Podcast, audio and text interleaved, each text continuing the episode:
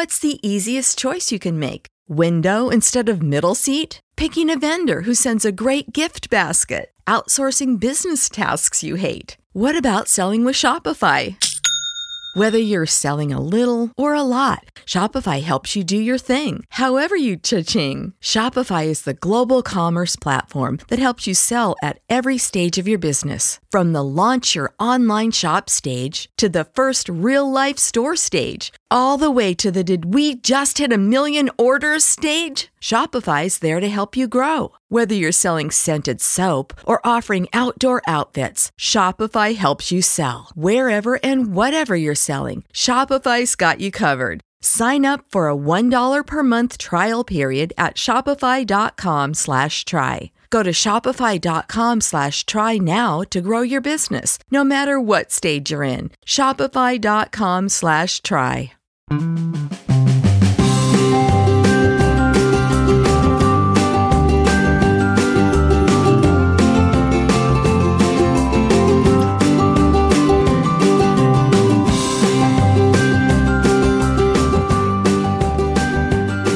Benvenute a Coccinelle 2020, il podcast delle cose belle nonostante tutto, che ha un conduttore che sono io, che inizia a registrare senza avvisare la sua co-conduttrice. Ciao Elisa. Ciao, quanto hai registrato di quello che abbiamo detto? No, solo da quando hai detto se siamo pronti partiamo. Ah, ok, No, no, allora sono, stato, sono stato bravo, sono stato bravo. Allora, Grazie Matteo. volevo dire alle nostre ascoltatrici innanzitutto grazie per ascoltare Coccinelle, perché lo sappiamo che nel novero delle cose da fare nella vostra vita, anche in questo momento dove le cose da fare, a meno che non lavoriate, non lavoriate per lo più nella comunicazione o nella legge, le cose da fare non sono proprio tantissimissime, spesso purtroppo, eh, però dedicate del tempo a noi e questo vi assicuro per chi fa podcast, ma in realtà per chi fa qualsiasi progetto suo, autoprodotto, eh, è una cosa meravigliosa di cui noi che facciamo le cose che facciamo vi saremo grati per sempre, vero Elisa? Madonna mi piace il tuo, la tua passione, il tuo ardore. Beh, Sono eh, molto contenta in effetti Matteo, se ci pensi, ormai siamo arrivati a un cospicuo numero di puntate, il numero che io ovviamente non so, perché sai, non sono molto forte con i allora, numeri. questa, questa- Però- questa puntata qua in particolare dovrebbe essere la 31. Eh, abbiamo fatto un bel numero di puntate, sono 31 giorni più o meno, eh, poi Sì. a parte le domeniche che ci teniamo compagnia con le storie dei nostri fantastici ospiti e queste, queste forse potrebbero essere le ultime storie, vediamo un po'. Vediamo come, esatto, tutto. vediamo da che parte sorge il sole la settimana prossima. Sarebbe stato molto bello fare lo stesso esatto numero di puntate della prima serie di, di Coccinelle, però non credo che ci riusciremo. Eh, però, Vediamo, do- vediamo. dopo che abbiamo detto tutte queste cose, io a questo punto, secondo me, Elisa, però vedi tu, potremmo anche annunciare l'ospite, lo faccio fare a te. Sì, dai, annunciamo, annuncio il nostro ospite. Sto scherzando. Oggi abbiamo un altro ospite stupendo eh, che si è prestato a questa, a questa grande esperienza, a questo, a questo catalogo di, di- di storie e di aneddoti belli per tenerci compagnia e, e- e stare bene insieme in questi giorni un po' lenti. E il nostro ospite di oggi è stato già citato, stranamente, è un po' così a sorpresa nella prima puntata della nuova edizione di Coccinelle 2020, in qualche modo è tornato, ma poi beh, chissà, vedremo, chissà se sveliamo questi misteri. Oggi abbiamo qui con noi Marco G. Caverni. Ciao, buonasera, buongiorno. Allora, la prima domanda, eh, Elisa, secondo me pure tu lo vuoi- la vuoi fare, è per cosa cazzo sta la G? Eh, Ma sì, se voi aveste letto i libri di Pinkett, lo sapreste. È oh, uno- no, una specie di omaggio. libri? Ah, ok. Ho capito, va bene. Ma è come l'H di, di Homer Cinzia- Simpson. Eh, sì, è come le- il TH di Cinzia TH Torrini, cioè ste robe qui. Ok, così. No, non vuol dire niente, è semplicemente una butade. Allora, Marco G, chi sei? Da dove, ci, da dove ci chiami? Vuoi salutare tutti quelli che ti conoscono? Sì, saluto tutti quelli che mi conoscono e che ascoltano sempre con i miei racconti, così quando sono al secco e bevo. E no, allora io mh, eh, oggi io sono, allora, prima di tutto lavoro con la musica. Io sono, nasco come musicista, eh, faccio- ho fatto il conservatorio e mh, eh, lavoro al teatro alla Scala, eh, nell'archivio musicale, che è una cosa ehm, legata abbastanza strettamente all'orchestra, quindi all'orchestra del teatro.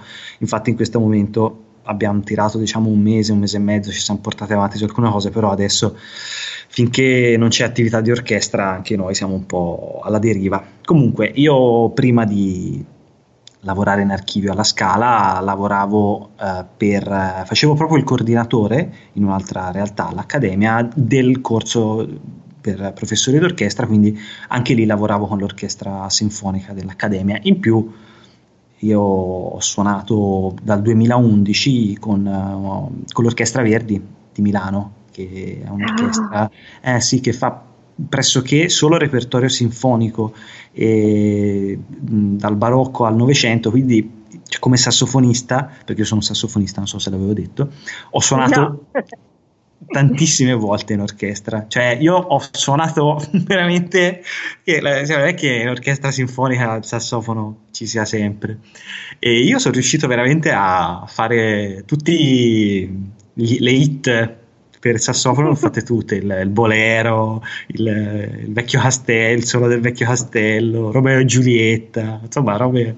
Quindi diciamo lavoro, ho lavorato e lavoro Vabbè, grazie quello, Matteo quello, per il contributo musicale.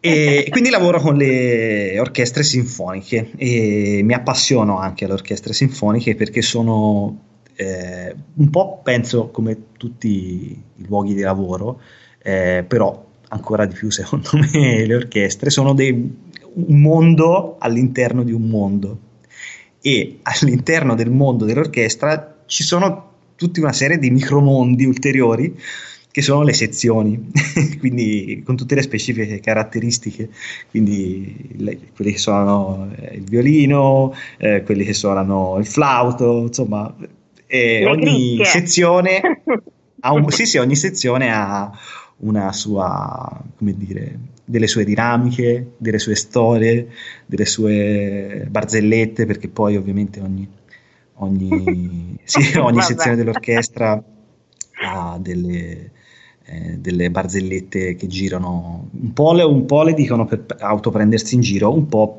perché per, come dire, attac- prendersi in giro, prendere in giro gli avversari, ovviamente. Eh, Ovviamente. Ah, sì, sì, sì. Di, di, di, di, solito i più colpiti sono i violisti, non si sa come mai, non ho mai capito, eh, su, per le barzellette. Questo meriterebbe un approfondimento ulteriore. e comunque diciamo, per l'ambito delle barzellette i violisti sono come i carabinieri, cioè, come, solo per le barzellette, eh, solo per il database di barzellette, non per insomma, per altri meriti. Ecco. È una cosa molto curiosa che non avremmo mai scoperto se non ci avessi detta tu, per esempio. Eh, ma quindi oggi di cosa ci vuoi parlare? Ci vuoi parlare di musica, così a sorpresa? Ma, sì, allora vi parlerei di questa cosa qua. Io sono sempre stato tra tutti questi micromondi all'interno dell'orchestra sono sempre stato attratto in particolare da, da una sezione, da un mondo, che è quello dei tromboni. il trombone I vecchi un, tromboni non so se avete presente il trombone, è lo strumento, eh, quello che sembra una specie di sparapatate con uh, un manico che va in su e giù, sì, in su e in giù velocissimamente. Lo sparapatate. Eh, no, sì, sì, non so se nell'immaginario lo sparapatate è più semplice da, da, da figurarsi che un trombone, eh, però... Comunque, e, però in particolare loro mh, in tutti questi anni una sezione che mi ha sempre colpito sarà il fatto che comunque ehm, in un certo repertorio mh, so, fanno, suonano poco in orchestra quindi magari hanno tante pause eh, perché magari suonano solo all'inizio e alla fine di, un, di un'opera oppure solo in un movimento di una sinfonia quindi passano tanto tempo insieme e quindi si, come dire, fanno amicizia, si, hanno un sacco di tempo libero quando non devono suonare o quando non devono contare pause.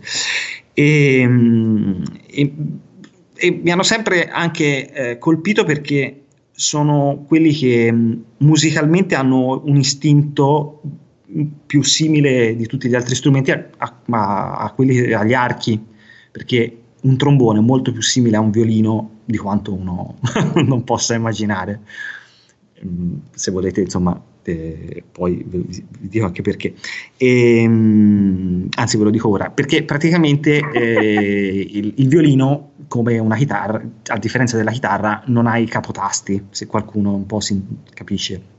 E mm. quindi vuol dire che a, a ogni posizione, eh, per esempio, di una chitarra corrisponde un suono ed è quello, oppure in uno strumento a fiato una, un tasto chiuso o um, aperto corrisponde a una nota. Invece in un violino è, è, o in un violoncello, una viola, un contrabbasso è mh, dove mh, premi il dito che crei la nota, quindi non hai riferimenti è un po' come mm, andare alla cieca. Nel trombone è uguale, perché il trombone è continuo e infatti è famoso perché fa i glissandi, fa quelle robe lì che fanno tanto ridere, in realtà poi a suonare sono una complicazione non, non indifferente. Se posso e... permettermi una cosa così alla certo. cieca, la puoi ottenere eh, anche con la chitarra, con delle chitarre particolari che si chiamano appunto fretless, che sono fretless senza... senza tasti, esatto. esattamente. Come sì. in realtà, come dicevi tu, i violini e quelle robe lì. Esatto, diciamo la tastiera di un, di un, arco è fretless e il trombone è uno strumento fretless, eh, più o meno, anche se non ha... Positionless, forse. Eh, no, no, no perché in realtà ha le posizioni di, della culisse, però vabbè, insomma, così.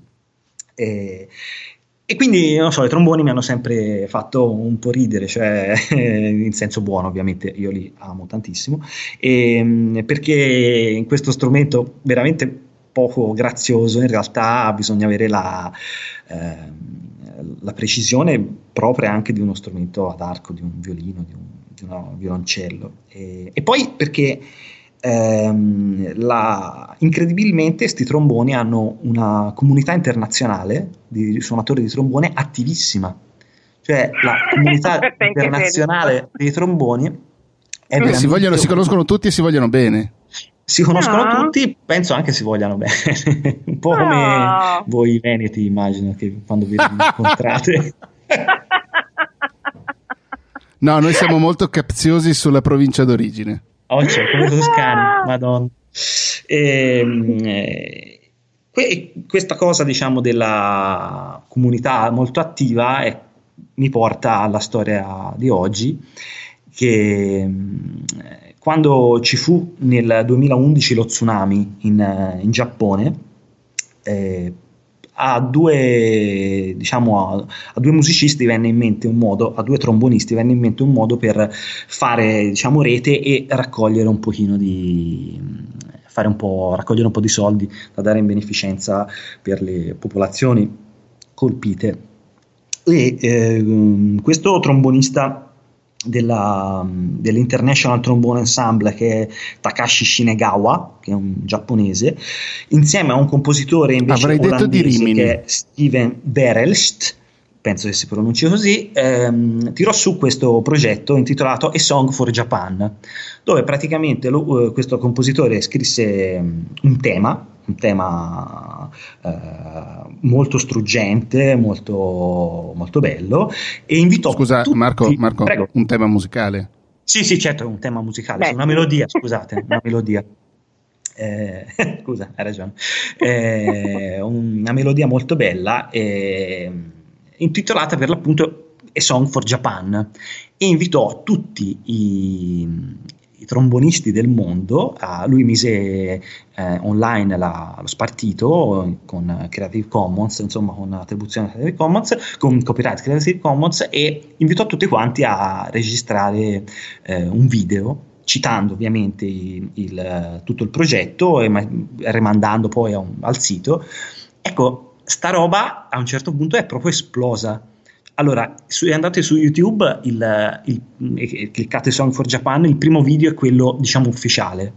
Ma è incredibile perché parte a suonare ovviamente questo trombonista giapponese, ma poi ci sono tutti i, dire, i contributi di tutte le sezioni di tromboni di tutte le più grandi orchestre del mondo, cioè i Berliner, il Concertgebouw, la New York Philharmonic, dei, i solisti strepitosi giapponesi, belgi, cioè una roba completamente fuori di testa. E poi se andate su su e scorrete ancora eh, su YouTube è pieno di versioni, ma com- imballato e, ed è una cosa, insomma, che a me ha sempre fatto molta tenerezza, insomma, mi ha sempre, eh, anche una volta quando ancora io lavoravo in accademia, lavoravo con i ragazzi, mh, la sezione di tromboni della, dell'orchestra dell'accademia fece proprio una, un concerto dove mm. suonarono anche loro e Sound for Japan, quindi talmente, anni dopo, quindi talmente era una roba che gli era entrata dentro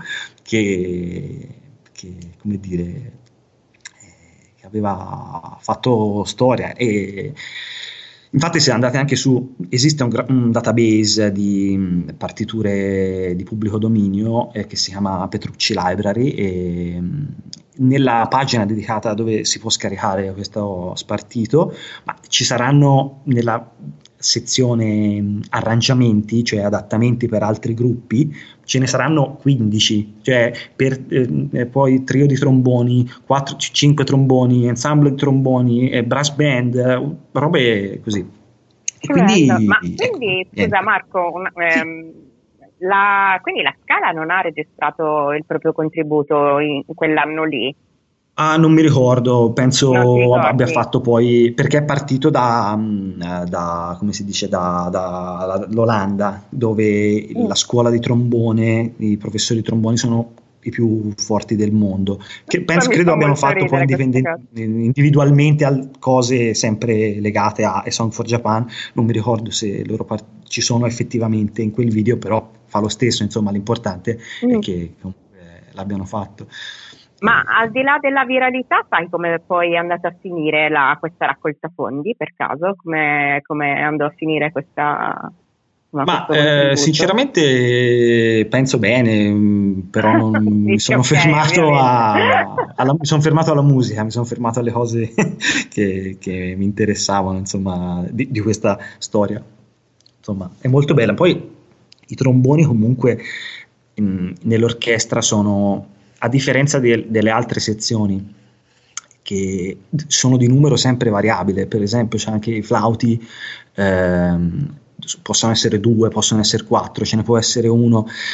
Invece i tromboni è difficile che nel repertorio dall'Ottocento al Novecento è difficile che siano tre più il tuba, cioè sono sempre loro e quindi è una, anche come dire, come muro sonoro, come impatto sonoro, è, è proprio un ensemble all'interno della, della, dell'orchestra. Insomma, io penso un po' così nell'idea che mi sono fatto. Poi è chiaro, insomma, sono anche un po' burloni, tromboni. Ciao, se, sono, se sono i veneti dell'orchestra, sì, saranno sicuramente burloni.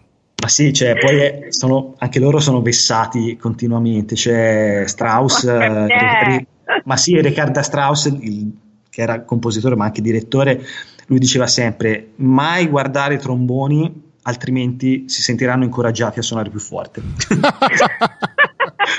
sì, oppure, Grazie maestro. Sì, ma oppure un altro, c'è un altro um, direttore d'orchestra, Bruno Walter, che era l'assistente di Gustav Mahler e lui era ebreo, insomma a un certo punto scappò, andò in America a dirigere un'orchestra americana e il primo giorno di prova arrivò sul podio e mentre i professori, gli ottoni, insomma i tromboni in particolare, stavano tirando fuori gli strumenti dalle custodie, lui disse è già troppo forte. già troppo, sì, vabbè. Ma poveri, quanta simpatia per vero. i tromboni. Tutti questi aneddoti sui tromboni, però, non credere che riuscirai a scampare in realtà al vero motivo per cui ti abbiamo chiamato a Coccinelle, perché appunto tu hai iniziato la puntata dicendo che conosci il sassofono. cioè, sono, ah, sono, diploma- sono diplomato in vero... sassofono. Conosci abbastanza il sassofono da poterlo anche insegnare. Questa è proprio la curiosità dentro la curiosità soltanto per veri e fedeli ascoltatori. E tu beh. lo insegnasti a qualcuno che noi conosciamo bene. Beh, beh, direi di sì, un altro delle firme del vostro network di post podcast, sì. Eh, mi avete chiamato solo per questo, sì. Ah, esatto. Insegniamo ad Aldo Fresia. Raccontaci un po' le lezioni con Aldo Feresia.